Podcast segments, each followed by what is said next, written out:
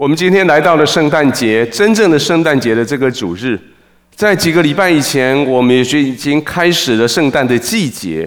我们说，圣诞的季节是一个盼望的季节，在盼望的里面，神赐给我们信心，带着盼望与信心，我们有了喜乐，在过每天的日子。而为什么我们会有盼望、有信心、有喜乐呢？那是因为我们带着爱，神把我们放在他的爱里面。今天。我要点起最后一根蜡烛，这个蜡烛是代表耶稣。白色的蜡烛在说的是耶稣是世界的光。耶稣自己说得很清楚，他说：“我是世界的光，凡跟从我的，就不在黑暗里走，乃要得到生命的光。”各位弟兄、各位姐妹，虽然我们是在黑暗的世界里面，但是当我们有耶稣在我们生命里面的时候，有了耶稣，我们就有了爱。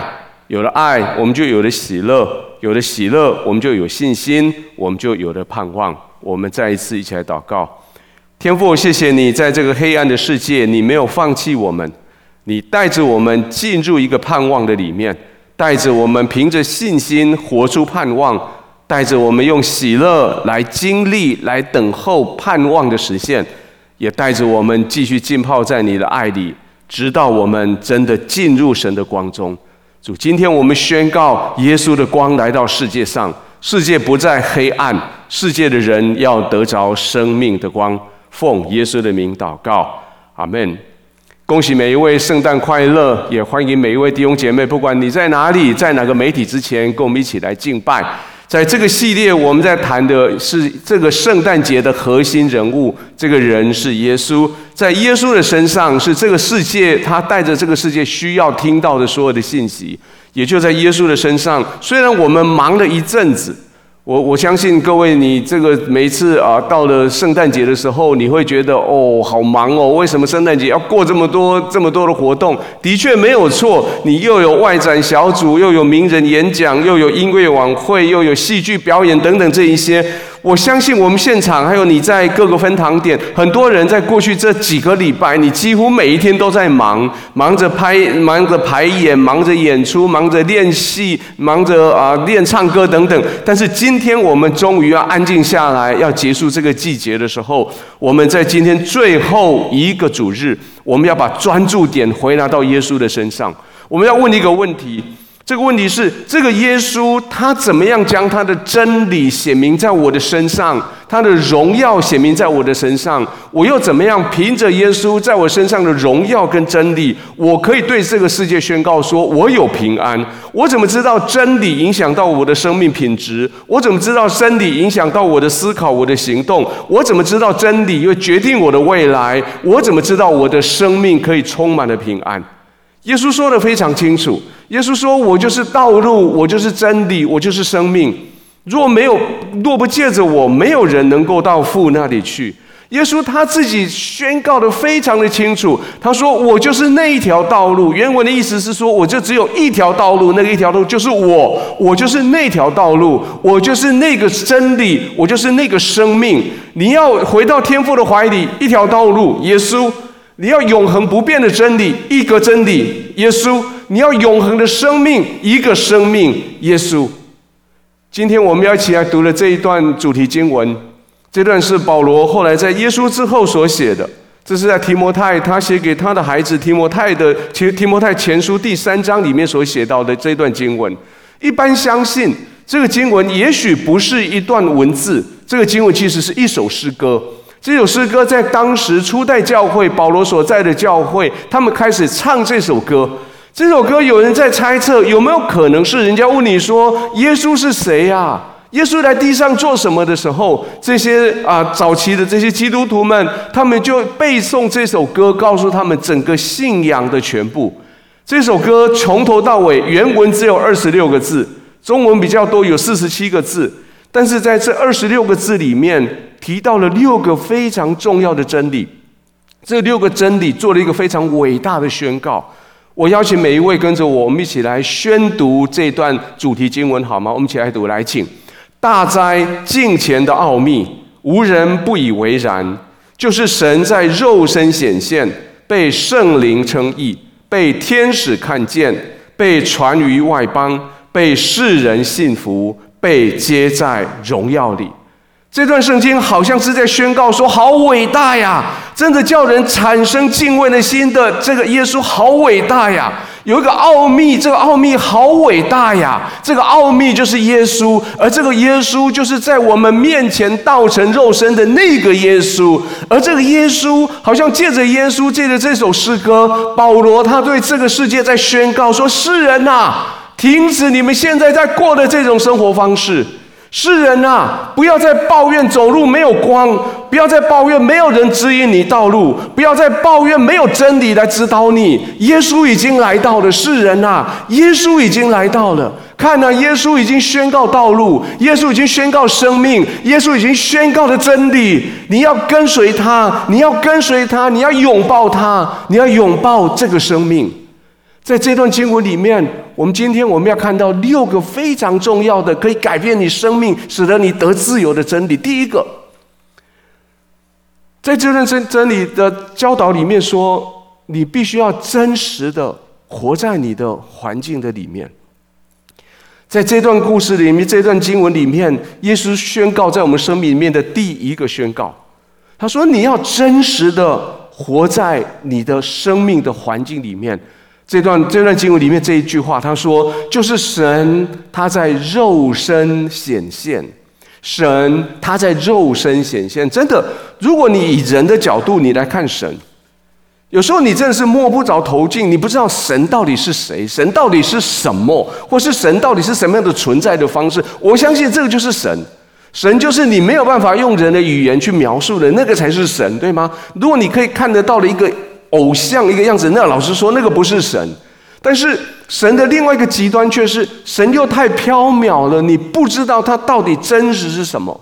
今天圣诞节给我们的信息，第一个最重要的，耶稣不仅仅是活在天上的神，耶稣他是活在我们中间，活生生的跟你跟我一样的人。各位，这是最重要的一个历史上面的事实。这个神创造了你跟我，创造了宇宙。这个神每天维护宇宙、维护你我的生命的运行的这个神，就好像就好像这个设计这个礼拜堂的这个设计师，忽然间有一天，设计师来到这个礼拜堂，站在这个台上。忽然间有一天，设计这个宇宙的这个神来到了地上，站在我们的面前。神来告诉你说，你不是孤单的。神来告诉你说，你被创造以后，并没有就丢在那里不管。神在告诉你说，你是非常被 care 的。神说，告诉你说，你是每一天你的生命，你的每一个细节，他都非常注意的。他来告诉你说，你是他的宝贝。他来告诉你说，你是非常价值的。甚至他来告诉你说，他来解决一件最重要的问题。那个问题就是你跟上帝中间的关联，你跟上帝中间中间那条大鸿沟。这个神他来到地上说，我知道你过不了这条鸿沟，你到不了我那里去，但是没有问题，我下来。我来把这个鸿沟填满，让你才踩在我的身上，可以踩过去。约翰这么讲，我们一起读这这段经文。约翰他说：“道成了肉身，住在我们中间，充充足足的有丰恩典，有真理。我们也见过他的荣光，正是父独生子的荣光。这个神他放弃了他成为神的特质，他走路，他睡觉，他肚子饿，他口渴。”他面对朋友，他面对敌人，他面对困境，他面对逆境。他看到人的软弱，他就忧伤；他看到人的哀伤，他就痛哭；他看到人经历喜乐，他就跟着喜乐；他看到人生命的改变，他就为他高兴；他看到人的需要，他就去满足他们的需要。这个耶稣，他真实的活在真实的世界里面。如果用在大陆地区通用的话语，叫做这个耶稣是个接地气的耶稣。他活活在一个家庭里，他就孝敬父母，他爱他的同伴，他爱的他的弟弟妹妹，他听人的需要，他触摸病人，最后他真实的去面对十字架的痛苦。各位，耶稣给我们的第一个祝福，也第一个教导的真理是，我们必须很真实的。活在我们的生命里面，我们活在我们的生命里面，每一天都面对挑战，每一天都会有困难。真实的世界里面，我们每一天都必须想尽办法去爱人，去服侍人，去取得别人对你的认同，去爱那些甚至不可爱的人。在我们的真实，在家庭、在工作、在学校、在社会，去面对我们自己的环境。老实说，我跟你一样，每一个人都有那种逃避的心态。我们都期待说，不要去面对现在的、目前的这些困境。所以，我们头脑里面就想的就是勾扎勾扎很久以前的事情，想起当年我读大学的时候，我多神勇。或者我们头脑里面想的是未来，未来我将要做什么事情？想说将来我有钱的时候，我成功的时候，我会怎样怎样怎样？但是圣圣经里面，上帝告诉我们的第一件圣诞节的真理：你要很真实的活在今天你的环境里面。神把你放在今天你的家庭，你就活在你的家庭里；你的父母亲、你的兄弟姐妹，天父放在你身边的，你就真实的面对他们。他们绝对有他们可爱的地方，也有那么不可爱的地方。他们有好笑的地方，当然他们有叫人家生气的地方。他们有时候健康，他们有时候生病，他们有时候有钱，他们有甚至有时候是负债。他们有他们的成就，他们的失败。但是这个就是你的家庭，各位，你没得选择，你没得逃。神说你就活在那个家庭里面。不仅仅这样，如果你是学生的话，我要告诉你，神今天把你放在那个学校里面。你就活在那个学校的里面，喜欢的科目、不喜欢的科目，去面对它；喜欢的老师、讨厌的老师，面对他们；处得来的同学、处不来的同学，跟他们一起从同处在一起。你喜欢学校，不喜欢学校，现在这段学时间就在这个学校里面，你就浸泡在你的学校里面，你就是要去面对你学校里面这些实质，你就专注在那里。一样的，你的工作环境。绝对是神把你放在那里的，要放多久，没有人知道。但是每一天，你只要是领那个地方的薪水，你就真真实实的活在那里，很扎扎实实的为那个公司、为你的老板来工作，很累、很苦、很不是很不通人情、很血汗，没有问题。对，面对他，你真实的去面对他。你要在你的每天的工作环境里面，真心的去表现你顺服神。跟神说：“主啊，你把我放在这个工作环境，请使用我在这里继续发光发热。”这几年，我的父母亲慢慢的变老，他们的身体状况也越来越多。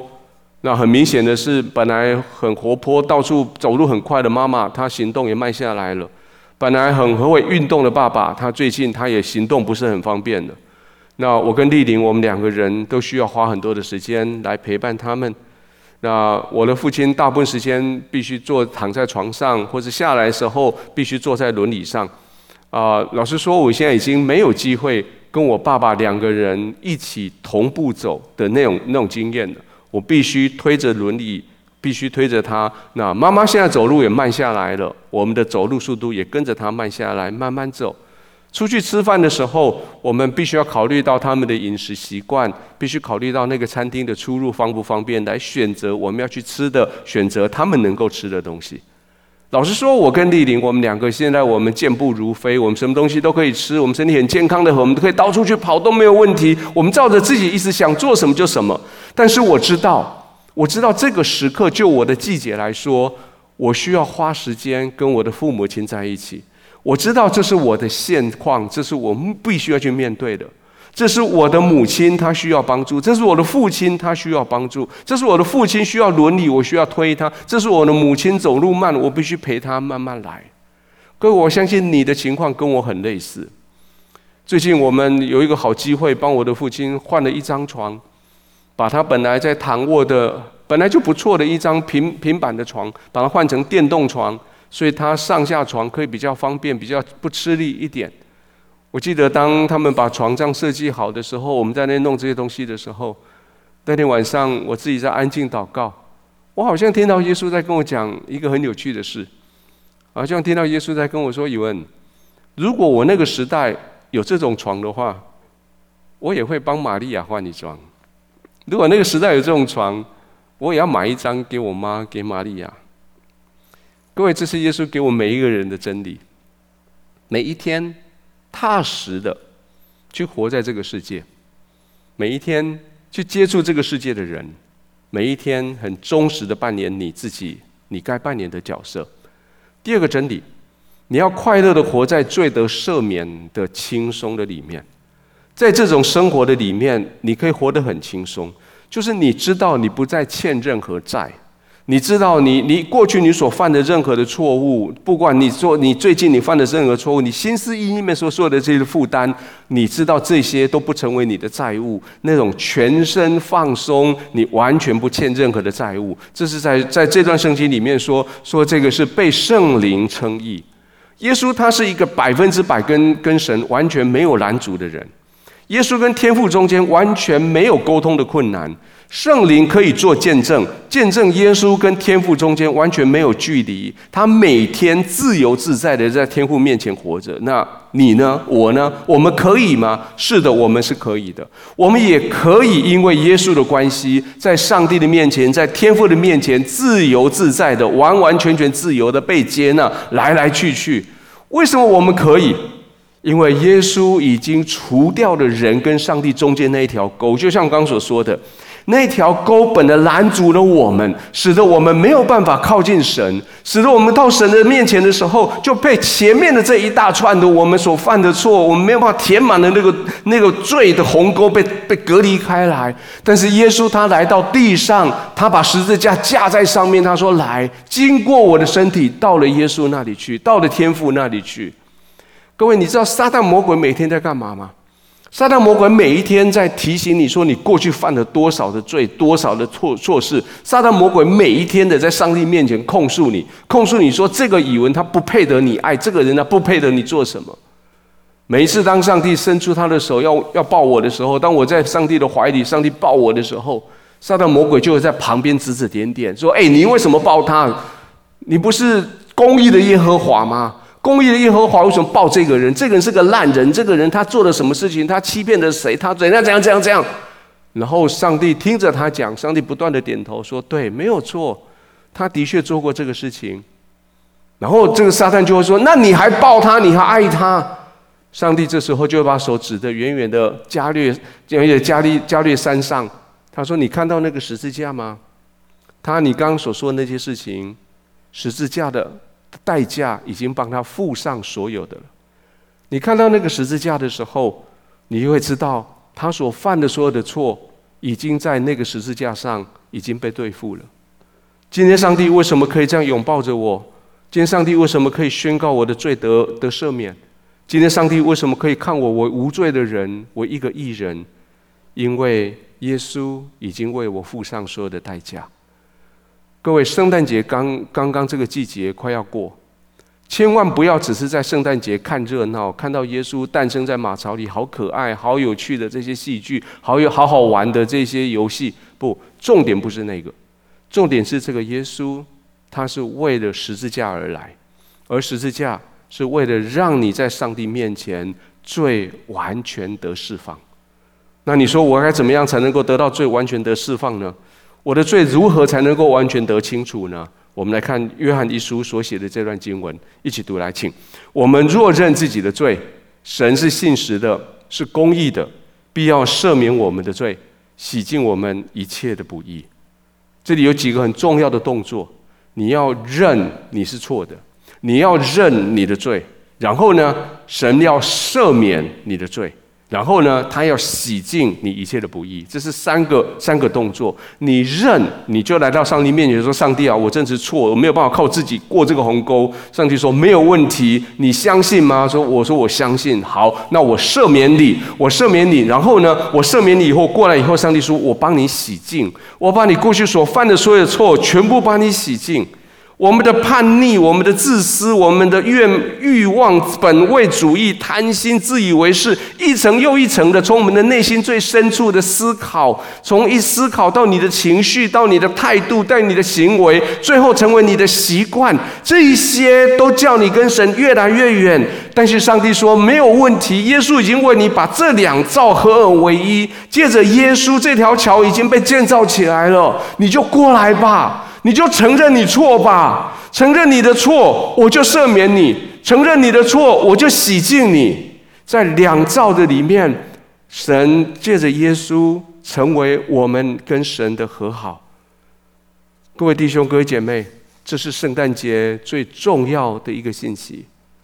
圣诞节是为什么会欢乐、会快乐、会那么的色彩？那是因为我们的罪得到了赦免。第三个，圣诞节的另外第三个真理是，你可以勇敢的对灵界来宣告你的自由，因为你活在你的环境里，因为你罪得到赦免，所以你可以勇敢的对灵界宣告自由。这段经文有一段话这么写，说他被天使看见。耶稣在地上的所做的事情，不是只有在自然界被看见，耶稣在地上所做事情也影响了超自然界。保罗这段经文他这么写，他说耶稣他被天使看见，他指的是除了自然界之外，还有超自然界，还有灵界。耶稣诞生这件事情都是大事情。意思是说，在灵界的世界的里面，在另一个存在的世界的里面，在一个真实的存在的灵界里面，耶稣是掌权的，耶稣是握有权柄的。耶稣不仅仅在今天我们他脚所踏的这块地上有权柄，耶稣在你摸不着、你看不到的灵界的世界里面，他有他的权柄。我们也要因为耶稣，我们就宣告对这个世界宣告说：我的身份是耶稣赎回的。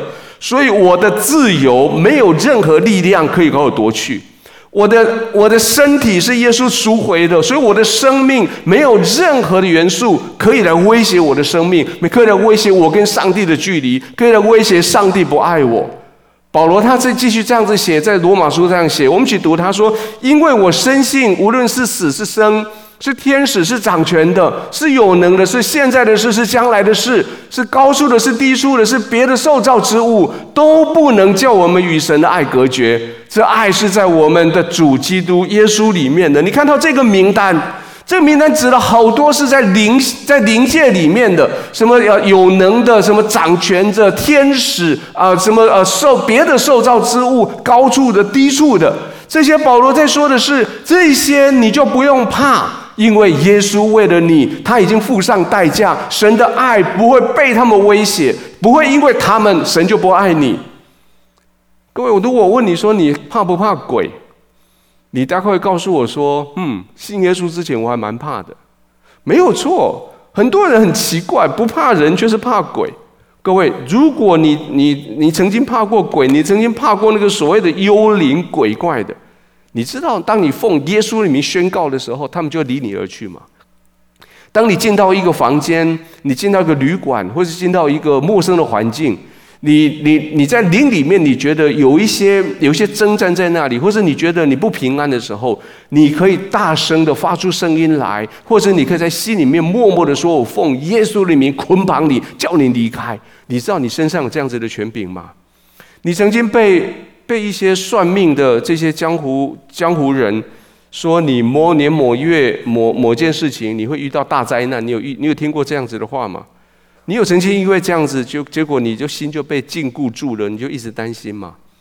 今天我可以奉耶稣的名宣告，那个禁锢从你生命里面离开，奉耶稣的名宣告，砍断这些算命的人在你的话他的话语对你生命的影响力。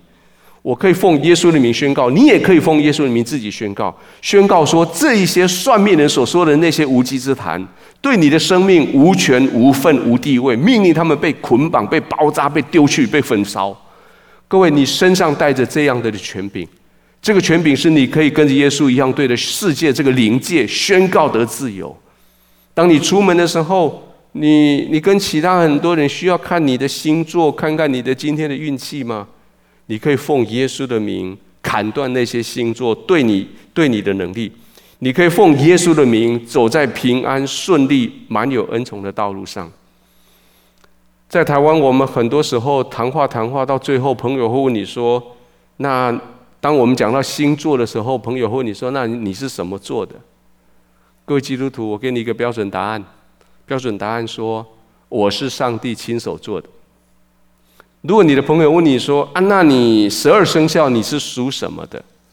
你可以很轻松的跟他说：“我是属耶稣的。”你是上帝亲手做的，你是属耶稣的。当那些禁忌、数字的禁忌了，那呃做事方法的禁忌了，民俗的禁忌来临的时候，你可以奉耶稣你们的名宣告平安。是因为耶稣他的宝血要遮盖你，要涂抹你，要保护你，啊，不管是什么样的庙会，不管什么样的丧事、鬼月、坟墓、殡仪馆等等，其实这些耶稣都要保护你。我记得有一次，我丽姐跟我说，有人问她说：“你们家住在哪里？”那丽姐竟然很高兴，告诉说：“哦，我们家，我们家就住在彰化殡仪馆隔壁附近。” 然后那个人就吓一跳，那个哪有人家告诉别人你家住哪里？说你们家住殡仪馆附近的？我说我们家就住在附近啊！各位弟兄、各位姐妹，你有自由吗？这个自由不仅在你里面。耶稣对撒旦宣告自由，你也可以对他们宣告自由。没有任何人可以指控你。没有任何事情可以使你与爱神的爱隔绝，没有任何事情可以让灵界这些邪灵来干扰你。你可以免于被灵界的干扰，你可以免于被未知世界的惧怕，你可以免于对未知世界的那些欺骗。借着耶稣，其实借着耶稣，上帝对这个宇宙不断的在做这些宣告。上帝不断的对宇宙的这一些所有的灵界的存在。不断都在宣告说：“你们看到那个人，你们看到那一个，你们看到那一个，你们看到那一个，那个是我所爱的孩子，那个孩子是我的儿子，去把他们赎回来的。从今以后，你们任何恶势力不准在他们身旁身上做任何的事情。”从今以后，你们所有的恶势力，在我所赎回的这群人身上无权无份无地位。上帝宣告说：“我亲爱的孩子，你们就回到我身边，回到我的身边来享受丰盛的生命，你们就得自由吧。”保罗这么写，保罗说：“基督释放了我们，使我们得以自由，所以要站立得稳，不要再被欺被奴隶的恶挟制。”你可以看到奴隶的恶吗？这些这些欺哄的东西，这些。似是而非的东西，这些想要害你的，这些想要去欺骗你的，就像奴隶的恶挟住你的脖子，挟住你的跟手跟脚，他们就这样子，就这样子操控着你。结果耶稣说：“你要宣告，借着基督他释放我们，我们就宣告的自由。因为耶稣，我们得到释放，我们得以自由，我们得以从各式各样的可以不可以里面得到自由。”自我否定里面得到自由，罪的瑕疵里面得到自由，死亡的恐惧里面得到自由。我们可以从各种命运里面得到自由，各式各样的禁忌得到自由，撒旦魔鬼恶势力得到自由，过去的错误你从那里面得到自由，未来的恐惧你得到的自由，别人眼光你得到自由，别人的负面评价你得自由。各位，你可以从你的欲望得到自由，从你的私欲得到自由。从你里面的贪心、污秽的思考得到自由；从你对自我的控诉、你自我的咒诅得到自由。耶稣他来到地上，他真实的活着，他跟神面前，他快乐的、自由的活着，轻松的活着，对灵界宣告自由。然后耶稣没有因为这样子就自己享受，耶稣他邀请你热情的跟他一起。把福音的好消息传递出去，这是耶稣的信息带来的第四个真理。在这段经文里面说，这个耶稣他被传于外邦。今天我们每一个人会在这个教会，今天这个时候你会聚集在这个会堂里面，你你会暂时放开你的工作，礼拜天早上来聚集，或者在网络上面看这段这这段影片，都是因为你。你曾经有人把耶稣的信息传于外邦，传于其他的地方，以至于我们这个外邦就领受了耶稣的信息。简单的说，就是有人把福音传给你。各位，如果你现在是在某一个会堂点里面，传福音给你的就在你周围，请你转身跟他说：“谢谢你传福音给我。”现在就跟他谢谢说：“谢谢你传福音给我。”我们有一个传，有一个跟随耶稣的脚踪的一个方法。就是跟随耶稣去传福音。那有人在问说：“啊、呃，那基督徒为什么一天到晚在传福音？基督徒，你们是不是有什么直销系统？所以越传你就会怎样怎样怎样？不，基督徒传福音的理由只有一个：我听到这个信息真是太好了，我不能忍住不传给朋友。我们所拥有的这一个消息实在是太宝贝了，我不能自私，不跟我的朋友分享。”你说是哦，人需要那么给薄吗？那我问你，如果你看到哪一家的店东西很便宜很好，你会不会告诉你的朋友？如果你收到了一个 DM 说拼这个 DM，或是说啊，只要去那一家店就买什么东西，买多少送多少，或者打什么折，然后你的朋友很喜欢这个，你会不会告诉他？各位弟兄、各位姐妹，如果这种事情你都会告诉你的朋友，这个关于得自由的、关于罪得赦免的、关于很真实面对世界的这种心情的、这种身份的改变的、关于回到上帝面前被神所接纳的这种幸福，你为什么不告诉你的朋友呢？罗马书这样子写，他说：“因为凡求告主名的，就必得就必得救，那是当然。只是保罗他说，你只要求告主名，就一定得救。可是保罗又提出了一连串的逻辑推理，仔细听他的逻辑。他说：然而人未曾听信他，怎能求他呢？未曾听见他，怎能信他呢？没有传道的，怎能听见呢？若没有奉差遣，怎能传道呢？如经上所记，他们传福音、传喜信的人，他们的脚中何等佳美！保罗说没有错，真的求告主名的就必得救。可是这个逻辑一推回来，如果没有人奉差遣去传道，而这个传道最后他讲他没有去传道的话，谁会听得到呢？如果他都没有讲的话，没有人听到的话，又谁可以听？可以相信呢？求他呢？那没有人相信的话，又谁可以求他呢？各位弟兄、各位姐妹，如果你认为你的朋友他们的生命现在很糟糕，也许，也许那个环节就在你手上哦。也许那个环节就是在现在，你拿起手机弄一个 line，跟他说：“我现在正在教会参加主日，我牧师提醒我说，你的问题耶稣可以解答。”请你今天下午留点时间给我，我愿意跟你谈一谈。我把耶稣的故事告诉你。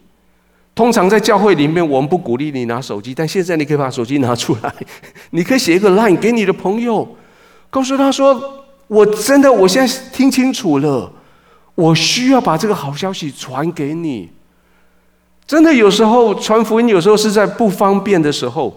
比如说像现在主日不方便嘛，对不对？但是没有关系，几分钟赶快，你不要哎，但是你你要会啊，赶快回来，你不要就去去逛逛网络商店去了。你写完那个 line 收起来，赶快仔细再听。我下面还有两个很重要的事情：买菜的时候、坐火车的时候、排队的时候、呃看病的时候，对吗？你知道我好多的经验里面，其实很多时候那个时候是不方便，或者觉得有一点啊干杯，然后我就说好了，我就试试看。结果试试看，那个人就信了，哎。各位，我很多人都喜欢说我们赶快去短宣，对吗？最近好多人问我说：“云哥，如果那个柬埔寨那边已经开放边界，我们可不可以赶快去？我们就组短宣队去。”我说：“修蛋呢？你去了，你去得了，你回不来，对不对？但是你不用到短宣才能传福音呢。你的亲人、你的朋友就在你的身边，你的孩子、你的父母、你的同事、邻居、客户，就住在你们隔壁的，你的属下也好，你的上司也好。”请你跟你的邻居讲说，要把福音传给他们，然后同时也问他一下说，你写 line 了没有？现在就可以赶快写。第五个，在真实的活着、快乐的罪得赦免、勇敢的宣告自由、热情传福音之后，你需要坚定的走在信心的道路上。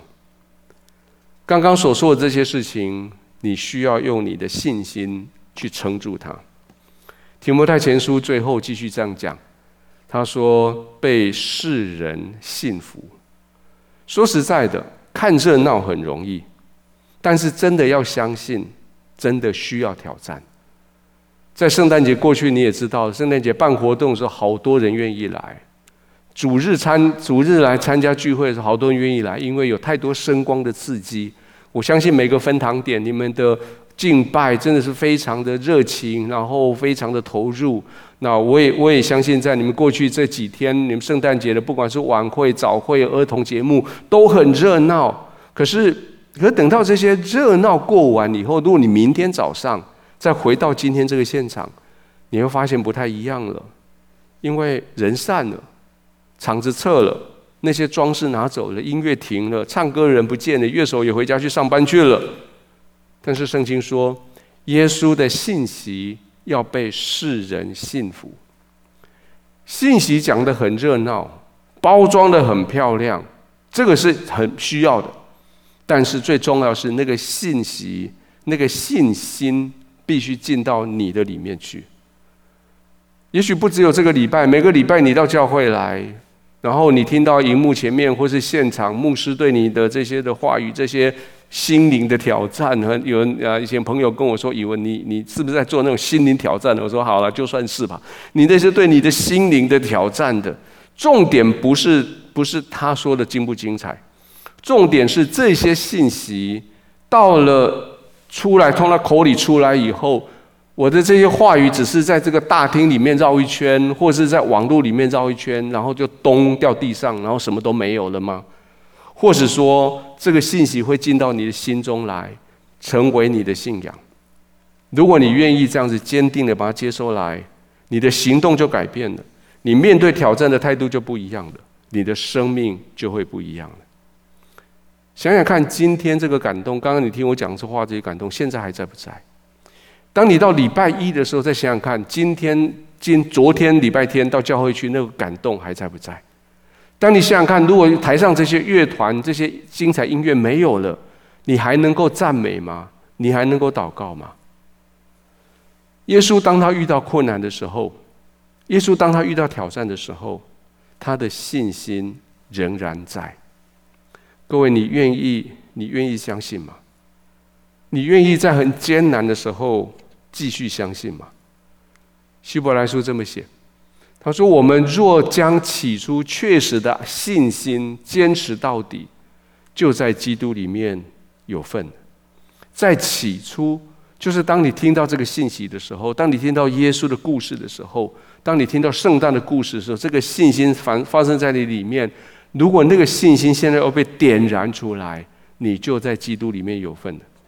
约翰一书的第五章也这样写。”他说：“因为凡从神生的，就胜过世界；是我们胜了世界的，就是我们的信心。我们跟别人不一样的地方就在这里。老实说，基督徒没有比别人聪明，甚至有人怀疑基督徒是比别人更单纯。单纯的是我讲不不聪明的，比较客气的讲法。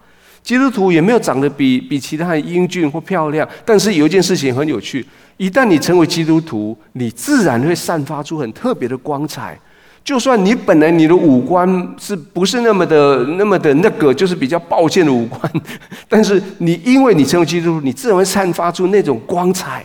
人看到你的时候，就不是在说好不好看，五官标不标记，而是那个人，你这个人就是就是展出一个不一样的气质就会出来。上一次几个礼拜以前，我曾听到过，我们跟别人中间。这如果别人在这里，我在这里这个位置比他高的位置，我我凭什么可以比他高？这里面这个空间只有两个字，叫做恩典。神给我的恩典，使得我好像遭我遇到事情比他好一点。但今天我再跟你加上一个，别人在这里，我在这里，为什么？凭着是什么？凭着是我的信心。神给我的恩典，我凭着信心接受的那个恩典，我相信。神在我生命里面必要成就的，我相信了，他就一定成就。各位，不是所有的人生旅程都会风光明媚哦，不是所有的时间都是好时间哦。但是我们就是坚持有信心，我们就是坚定的在信心的路上走。耶稣他的坚持一直持续，没有没有没有中断，我们的坚持信心也不能中断。最后。耶稣带给我们的真理第六个，是把生命的眼光放在永恒。提摩太前书这一段提到的最后一句话，说耶稣他被接在荣耀里。耶稣的生命目标是在永恒的里面，他从永恒来，他活在永恒，但是他将永恒带来到有限的时间空间里面来。他所要达成的最大的目标，就是把在有限时间的空间里面的人带回去到永恒里面去。他的目标是让我们知道，地上的所有的快乐、所所有的这些荣耀，其实只是一种预演。世界上你所经历的所有事情，只是一个预演。所有的欢乐，所有的喜笑，所有的温暖，所有的爱、礼物、价值，都在指向一个重要的目标。那个目标就是上帝的荣耀。上帝的荣耀带着喜笑，带着温暖，带着爱，带着价值，在你地上，当你去碰触到一点点的时候，你知道哦，在永恒里面，这个是在上帝的荣耀里面，永恒的里面，所有你的生命里面，你的努力、你的眼泪、你的困难、你的挣扎，都在指向同一个目标，就是进入神的荣耀里。上帝不止一次的在圣经里面这样提醒我们：这个世界不是你永远的家，你这一生中。你所经历过这几十年，绝对不是永恒。传道书有一段我非常喜欢读的圣经，这段圣经这样子写：他说，神造万物各按其时成为美好，又将永生安置在世人心里。然而，神从始至终的作为，人不能参透。上帝把一个永恒放在你的心里面，使得你一直不断的在搜寻。我们很喜欢，或是很喜欢去创造那种愉悦的气氛。我们很喜欢被爱，我们喜欢被尊重，我们喜欢被注被注意、被关怀。为什么会这样？那是因为在我们里面有那个永恒神的荣耀的那个 DNA 在我们里面。神把他那个 DNA 放进去以后，我们发现被荣耀的时候，我们发现在喜乐的地方，我们发现被尊重、被爱的时候，我们的心真的就好像回到家一样。那是因为我们里面神放进去的永恒这个 DNA，我们是从永恒来的。所以你从永恒的荣耀来，你来自于神来。你看到这个世界，你会不舒服。你看到这个世界人跟人的那些对对应的方法，你看到这个世界时间被限制，空间被限制，能力被限制，机会被限制，你会觉得不舒服，因为你是从永恒来的。各位弟兄姐妹，你被创造来是被爱的，你被创造来是被宝贝的，你被创造来是被尊荣的。而当这个世界上你看到有人不被爱，有人不被宝贝，有人不被尊荣，有人被背叛，有人不被信任的时候，你心里会觉得非常的不舒服。每一次你遇到这件事情，请你提醒你自己：我是从永恒来的。这个永恒在你心里面最深的地方，不断的在对你说话。希伯来书作者这样讲。他说：“我们既有这许多的见证人，如同云彩围着我们，就当放下各样的重担，脱去容易缠累我们的罪，存心忍耐，奔那摆在我们前头的路程。”而且他举了一个例子，他说：“仰望为我们信心创始成终的耶稣，他因那摆在前面的喜乐，就轻看羞辱，忍受了十字架的苦难，便坐在神宝座的右边。”他说：“耶稣来到世界，经过一切的生命经历，死复活，然后回到荣耀、荣荣耀里面去。他轻看这一些的一个理由，是因为他看到的，他要回到荣耀里去。各位，我们也是一样。这个世界上应该每一天你都会有困难，这个世界上应该每一天你都会有处理不了的挑战。但是记得，你的生命是从荣耀来的，你的生命的终结。”要回到永恒的荣耀里去，而耶稣是你回到那个荣耀里唯一的道路。今天在我们这个主日快结束之前的最后这段时间，啊，修哥他录了一个三分钟的一个小短片。我想每个人都知道，修哥在这一年以来被疾病所苦，但是即使是这样，他并没有倒下来。修哥也许他的行动受到限制，他的一些说话被受到了限制，但是他的大脑里面神给他的呼召从来没有停止过。他知道神把他放在地上要做什么，他也非常清楚他做一个基督徒要做什么。他很清楚的他说：“耶稣为我来到地上，使我有永生。我要想尽办法要把这个好消息传给别人。”我们现在我们来听修哥所说的这一段话。我们祝大家圣诞快乐哈！这是一个圣诞的季节，也是教会在这段时间，我们格外的用圣诞节的期间做很多的活动跟节目来传扬耶稣基督的救恩。圣诞节最重要的意义就是这位永恒的神为我们成为肉身的样式，进入人类的历史里面。所以，基督的身体就是人类所看见的这位基督耶稣，为我们诞生在伯利恒的马槽。后来他又为我们死在十字架上。那这位基督，按照圣经启示我们，就是基督的身体，就是神的自己的本身，道成肉身来到世间上，来到人类。那这就是历世圣经里面历世历代的先知都有发这个预言，说有一天这位永恒的神会来到这世间上。那通过这样子，神把他的救恩向我们来显明，神把他的荣耀向我们显明，成为人类的盼望。那这就是我们在圣诞节特别要传扬的一个伟大的故事。耶稣基督为我们诞生在两千多年前的伯利恒的马槽，他是为我们而来的君王。那他成为人类的救主，透过耶稣基督，也透过后来所建立的教会，人类可以。看见基督，人类可以体验到基督耶稣的救恩，这就是我们在这段时间我们要积极的去传扬的一个圣诞节的故事，让所有的人类都认识这位救主耶稣基督。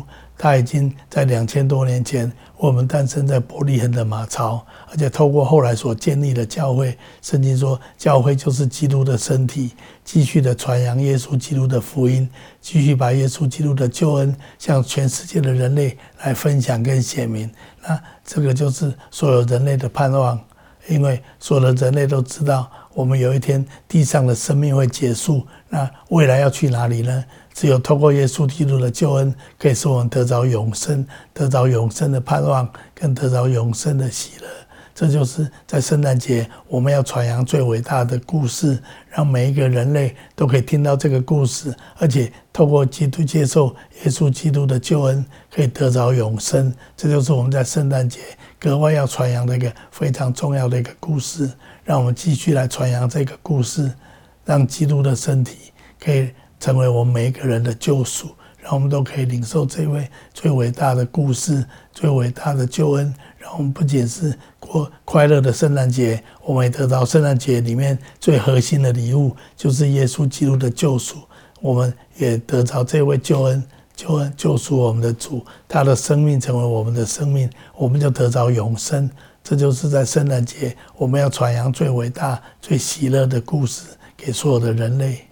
如果在一年半以前，在圣诞节这个十二月二十六号主日，修哥在台上的话，他绝对不只讲三分钟的话，他里面有太多的信息要跟你分享，有太多的热情要跟你说。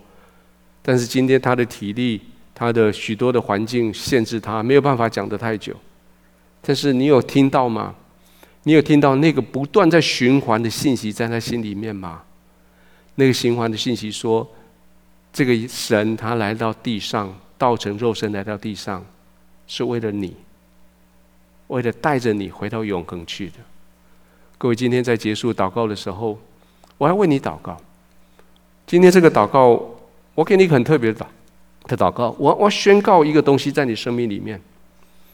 我我宣告一个不满足，宣告一个神圣的不满足。那个神圣的不满足是，你会不满足于。你现在的生命景象，你不满足于你现在跟耶稣的距离，你的心在圣诞节的这一天要被搅动起来，要开始搜寻。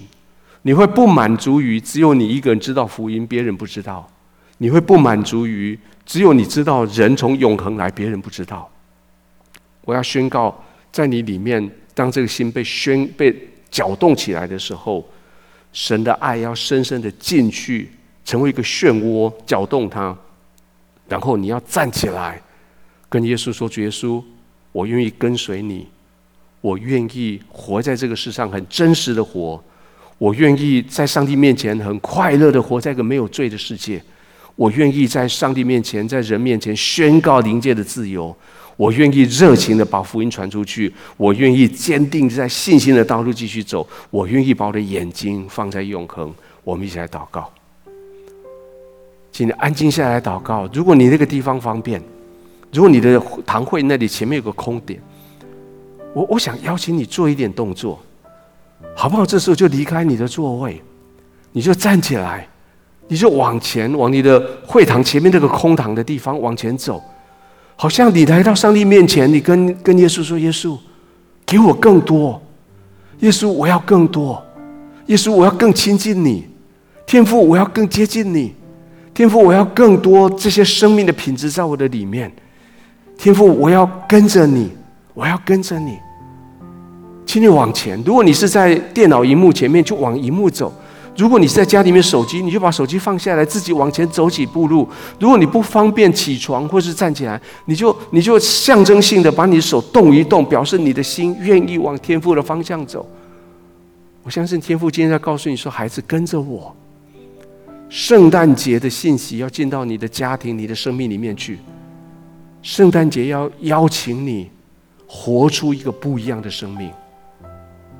如果愿意的话，请你跟我一起祷告说：“亲爱的耶稣，我的心欢迎你进到我心中来，做我的主人，做我的救主，赦免我过去所犯的错。”饶恕我的罪，带领我的人生走进去健康的、快乐的、自由的、信心的、永恒的生命里。奉耶稣的名祷告，阿门。今天我们的聚会到这边结束，我奉耶稣的名宣告一个祝福在你的身上。还有在你所代表的家庭的身上，圣诞节的佳音，要借着你，借着你的家庭，进到你的社区，进到你所所认识的这些亲朋好友里面。上帝所带下来的盼望、信心、喜乐、爱，最重要的是，上帝所带来的光，要进到你的生活里。奉耶稣的名祝福你。